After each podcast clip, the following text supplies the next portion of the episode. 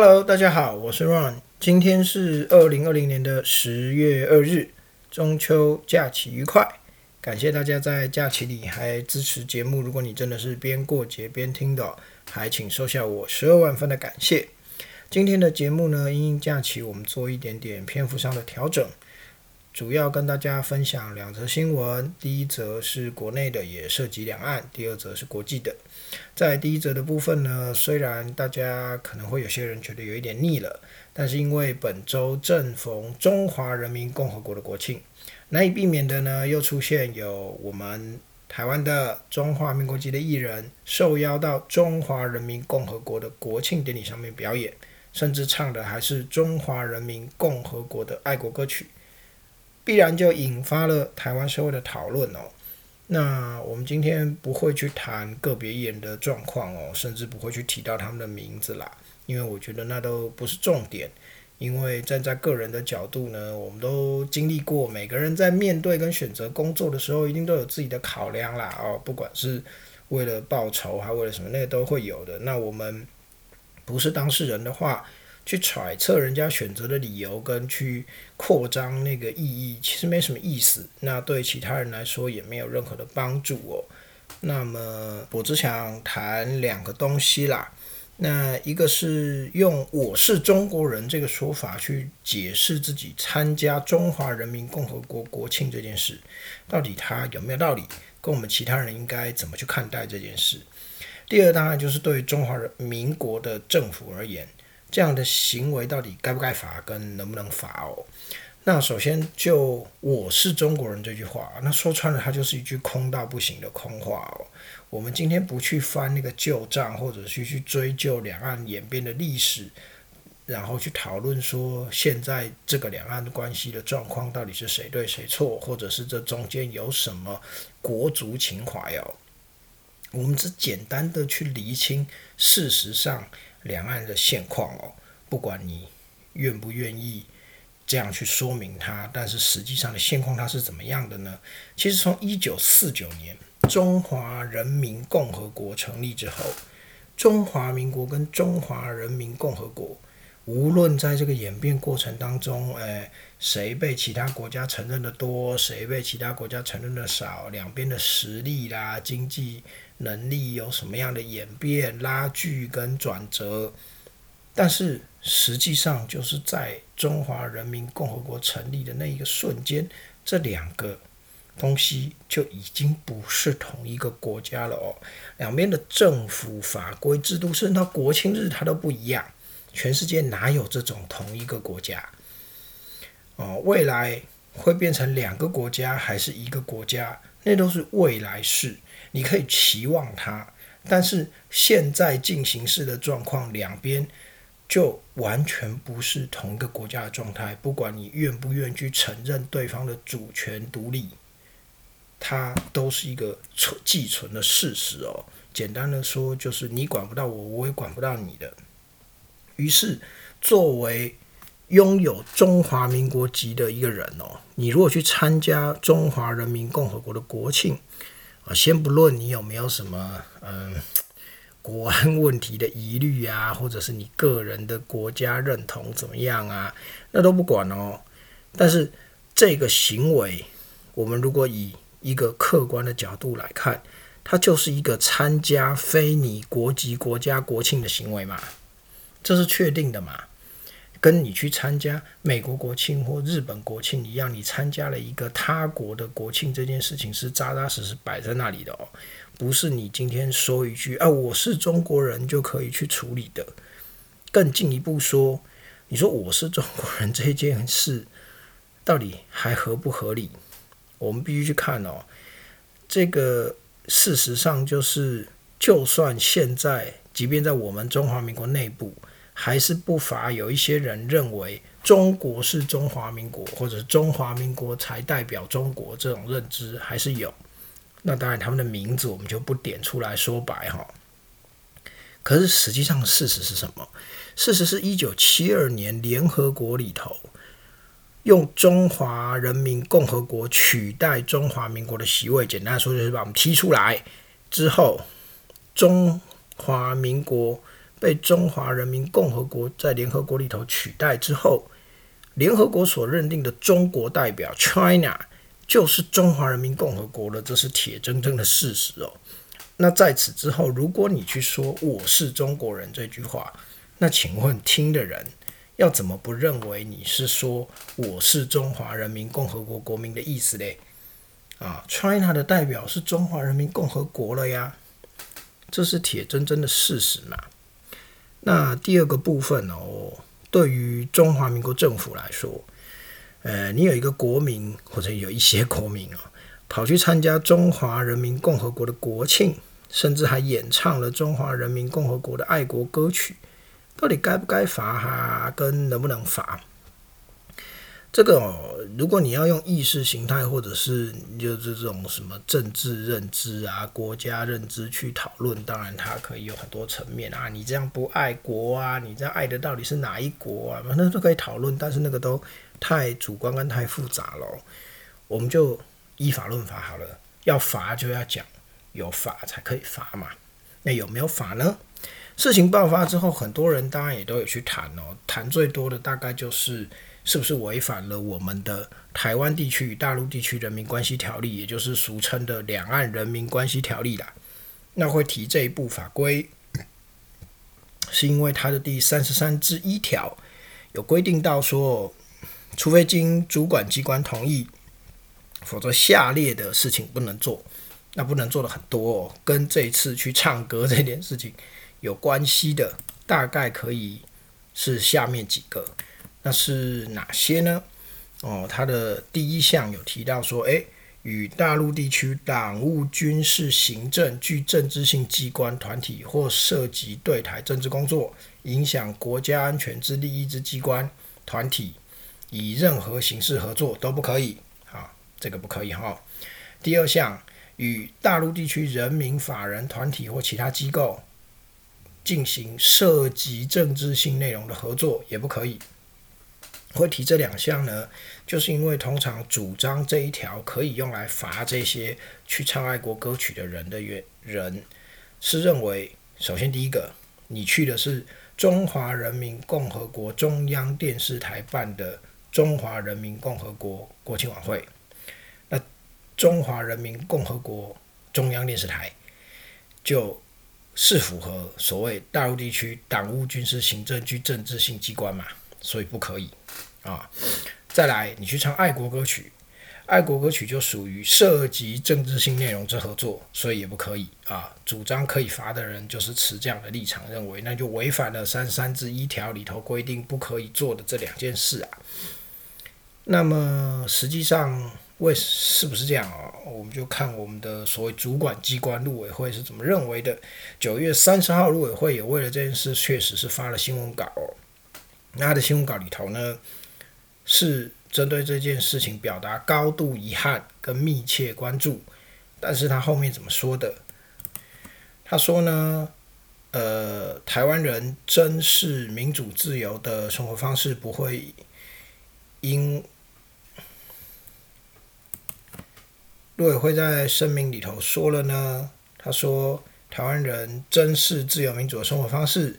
所以也不会任意使用公权力去对待少数持不同意见或立场的国人，同时呼吁不要任意参加大陆的国庆活动，啊，以免伤害国家利益跟尊严。其实听到这边，你就会发现哦，其实委会立场大概是不会罚了啦。他说了，他不要任意使用公权力嘛。可是这很有趣哦，三三之一条就是认为你做了这些。规定不能做的行为可能会危及国家安全跟国家利益，但你的声明稿里头都说了，参加大陆国庆可能伤害国家利益跟尊严，那为什么又不罚嘞？哈，这也是矛盾的地方。当然，这背后一定有他的别的考量。你说什么考量？政治考量哦，你罚了会引起就是人家反弹，他说你就是会被批评，说是这个。呃，什么白色恐怖啊？你钳制人家的这这工作自由，为什么不能去工作？或者是会影响两岸关系氛围，这个都会有理由可以讲的啦啊！但是法律上面就是长这样，你会觉得有一点奇怪啊。那么我们来讨论说，虽然如果会看起来是没有要罚，那如果真的要罚嘞，按照这个相关的法规，能够罚到什么地步哦？我们就同样继续来找《两岸人民关系条例》里头说了什么。呃，根据同一部法条的九十这条有提到，违反三十三条之一的第一项，会被罚什么哦？会被罚新台币十万以上五十万以下的罚款，并得按次连续处罚。也就是说，哎，你可能对我唱一次，我就罚一次啊。那么还有说违反第三十三条第一之三十三条之一的第二项，哦，可以处新台币一万以上五十元以下罚款，并且得限期令他申报或改正。借其未申报或改正者，还是可以按次连续处罚到他改正为止。也就是说，什么呢？除非这些去唱歌的艺人还有涉及其他法律哦，比如说涉及什么间谍、国安、泄密，那当然就有另外的法规可以处理。假设没有，单纯我们要以《两岸人民关系条例》来看的话，他这样的行为，我们要罚也只能怎么罚？罚钱。就是罚钱而已。说实在的，还真没什么大不了的哦。因为以他们的个人角度来考虑，我们可以很明显的了解到，只要他得到的报酬高于这个罚金，他还是有去的吸引力嘛。哦，那反过来思考，假设对岸中国政府确实是抱持着要拿他们当样板，借着拉他们来上节目去宣传所谓的。呃，台湾人也爱祖国啊，台湾人也共同祝贺中华人民共和国国庆，或者是支持统一这些阿萨布鲁的宣传内容的话，那势必也一定会给他们让他们觉得足够而愿意前往的报酬啦。这个发展大概都是毋庸置疑的哦。但是呢，这种找台湾人去当样板的统战手法哦，包括上个礼拜其实也有一个。在中国办的海峡论坛上面，哦，大喊自己是骄傲的中国人的这一个号称自己是台湾原住民青年的人哦，这其实都是差不多的统战手法啦。他对于台湾社会到底有没有用？我想大部分的台湾人恐怕也是心知肚明的啦。那么每个人有每个人个人的发展哦，当个人我们那不要去挡人家的财路，你愿意去就去。但是呢，我们还是希望大家可以。从事实出发去看待两岸到底实际上是处于什么样的状况？那什么？你说我们都是中国人，同文同种，多少年前是一家，这种其实跟实际上的状况显有落差啊，跟两岸正式的政权治理划分状况也有不符的这种，我觉得是空话啦。有些人呢是为了他可以获得私利，所以爱说，你就让他去说。那对其他人来说，其实大可不必信以为真了。呃，接着是在国际新闻的部分。那本来这个部分呢，我是想跟大家聊一聊礼拜三刚结束的美国总统选举第一场的辩论状况哦。但是呢，就在今天星期五十月二号的早上，台湾时间十月二号早上哦。就发生了一件惊天动地的大事，所以逼着我得马上换题目哦，来跟大家聊一点这么及时的大事。当然就是美国总统川普夫妇呢，武汉肺炎确诊了，这他自己在推特上面发布了，后来获得证实了。那这个事情呢，我们当然没有办法在这边跟大家聊说。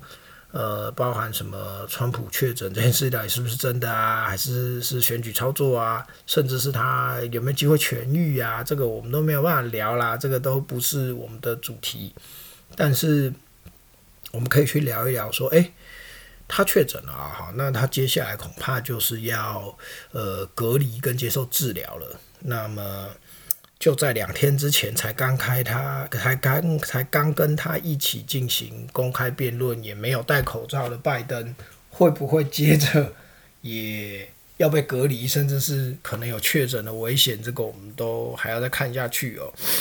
不过呢，其实可以先跟大家聊的是，好，那作为一个总统，作为一个美国总统，那他发生的这个事情，接下来恐怕要一段时间。如果他被隔离的话，那那段时间里头，他势必就没有办法执行他的工作了嘛。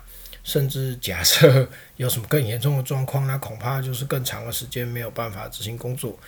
那么，美国总统不能执行工作，甚至是不幸缺位的话，这个继位到底要怎么处理？这个话题，也许。是今天可以跟大家稍微聊一下的哦。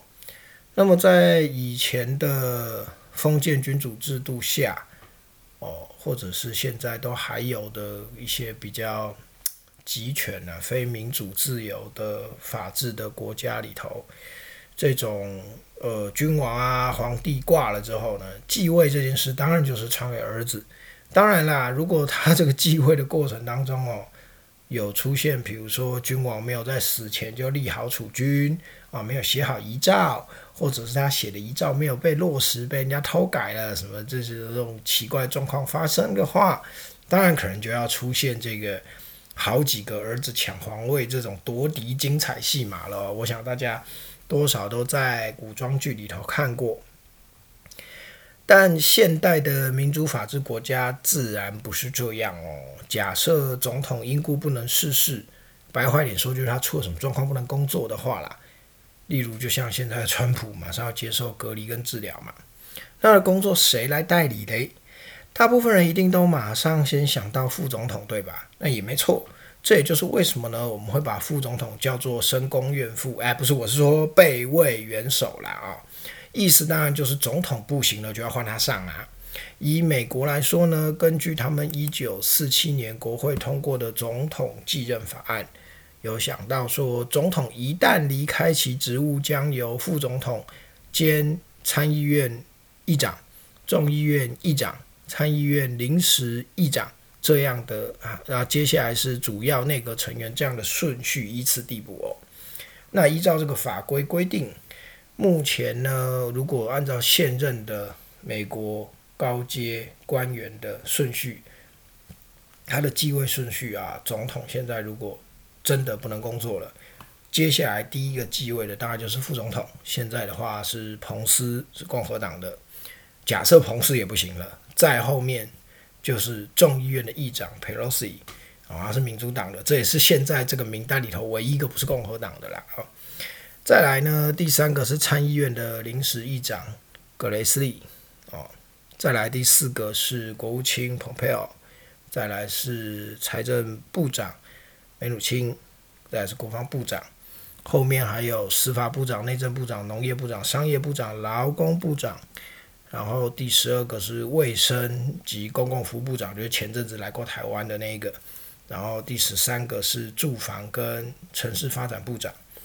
啊，比较特别的是，原本排在第十个的、第十四个的，啊，应该是他们的运输部长赵小兰，但是因为他是规划公民，哦，他是在台湾台北出生的，原籍是中华民国，后来才规划成美国人。按照美国宪法，他没有当总统的资格，没有选总统的资格，所以他也没有继承的资格，即便他现在是原本应该排名十四的运输部长了，这是比较特别的地方啦。那总共一路会排到整个部排完，会排到第十七个，最后一个目前名列第十七，最后一个是国土安全部长沃尔夫，啊，这就是美国现在总统的，如果不能逝世的继任顺位了。那也许大家会比较兴趣的是，诶，为什么？呃，副总统参副总统众议院议长啊，参议院为什么是临时议长？这个是美国参议院比较有趣的地方啦。美国参议院呢？呃，最高位阶的人，号名义上的领导人是副总统，因为美国副总统是兼参议院议长的，但他其实不会真正的去主持会议，所以他们还是会选一个，通常是最资深的啊，都是最大党的最资深的，叫做临时议长啊。虽然叫临时议长，他没有很临时哦，他其实就是实际上被认为是参议院的 leader。但是，他其实也不会实际去主控议事，然后参议院大部分的议事其实是会让议员们轮流主持的哦，也是让大家熟悉议事的方式。但也是因为这样，所以他的名字叫临时议长啊，哦，并不是说现在参议院有什么状况，所以是代理的人，不，并不是哦，他就叫这个名字哦。那么除了这个顺序名单之外哦，如果大家有看过那个美国影集《指定幸存者》哦，这个作品，也许你会发现，美国对于总统继位还有一个特别的制度，那就是除了平常哦，当然总统跟副总统的维安工作会分开，例如说搭的交通工具要分开啊，然后尽量不要共同出现在同一个场合，避免被 恐怖攻击双杀哈。除此之外，哈，如果当总统跟其他的国家高级领导人被要求要共聚一处的时候，例如说什么国庆大典啊、国会施政报告，这没有办法嘛，你一定要都要来，都要共处一室的时候，那怎么办呢？为了避免这种危险的时刻哦，被人家发动恐怖攻击锁定而造成。国家领导人灭团了，所以呢，会特别安排一个内阁阁员在那个刚才我们讲的继位顺序名单的内阁阁员里面，会安排一位故意缺席，你不要来，你不准来，为的就是什么？为的就是如果真的不幸发生恐怖攻击，造成这些总统跟副总统、议院议长、高级。官员们全部都灭团的话，诶，我至少还有一个是在名单里头可以继任总统的人，这也就是所谓的指定幸存者哦。那么在剧里面，那个美国住房与城市发展部长就是那个指定幸存者。那如果你还有看过类似主题的剧，比如说韩国的那个六十天指定幸存者。这其实跟《指定幸存者》美国这个影集是类似的背景故故事背景去拍的作品，但因为南韩其实没有这个制度哦，所以说在他的故事里头呢，最后接任总统的这个环境部部长朴武镇，并不是事前被指定的哦，他在剧情里面只是运气好，所以没有在灭团现场出现，就变成继位名单中唯一一个仅存的部长，才被抓来继位哦。那除了影视作品之外，其实谈到我国也有有关于总统继位的规定哦。依照我们的宪法四十九条，总统缺位的时候，由副总统继任，直到总统任期届满为止。那正副总统均缺位的时候，由行政院长代行其职权。然后四十九条还有规定，依照三十条宪法三十条的规定，要召集。国民大会的临时会来做补选，不过呢，因为我们后来总统的选举方式有变哦，改成直选而不再是国民大会来选嘛，所以后来在宪法增修条文的第二条有特别在规定，说副总统缺位的时候，总统要在三个月之内提名候选人补上，那要通过立法院的补选，他就继任到原本任期届满为止。那如果总统、副总统均缺位的时候呢，由行政院院长代行其职权，并依本条第一项规定补选总统、副总统继任到原任届满为止，不适用四十九条的原有规定，因为我们已经不用国民大会来选总统了嘛。也就是说呢，如果我们总统缺位了，就由副总统补上，而这个补上的副总统变成总统了嘛。他要在三个月之内去提出副总统的人选给立法院通过，以免又出现总统出状况又没有副总统补的状况。啊，要是还是真的出现总统跟副总统都不行了，那还是就让行政院长补。可是他补上去之后呢，就要按照规定来办补选，啊，以免就是接二连三的不幸发生。啊，你问我，如果这个行政院长补上去？当总统的过程当中，还没有补选出新的正副总统，他也不行了，出事怎么办？啊，我也不知道怎么办。我们的法律没写哦，到时候可就真的是很危机的状况了。那你说这个状况不容易发生吗？照理来说是不容易哦，因为就像我们前面提美国的时候，其实我们国家虽然没有设定所谓的指定幸存者，可是其实在维安工作上，对于总统啊、副总统及行政院长的维安也是有做刻意分开的哦，目的当然也就是避免团灭哦，所以其实你不太容易看到。总统跟副总统，甚至总统、副总统加行政院长出现在同一个场合，都基本上是很少看到，因为那个太危险了哦。但是呢，我们确实也是发生过相当接近过爆发、要爆发这种危机的时刻哦。你问我是什么时候啊？二零零四年三一九枪击案啊，正副总统都中枪了，这实在是一件太可怕的事情了。天佑台湾呐！以上就是今天的节目了，谢谢您的收听，我们下次见。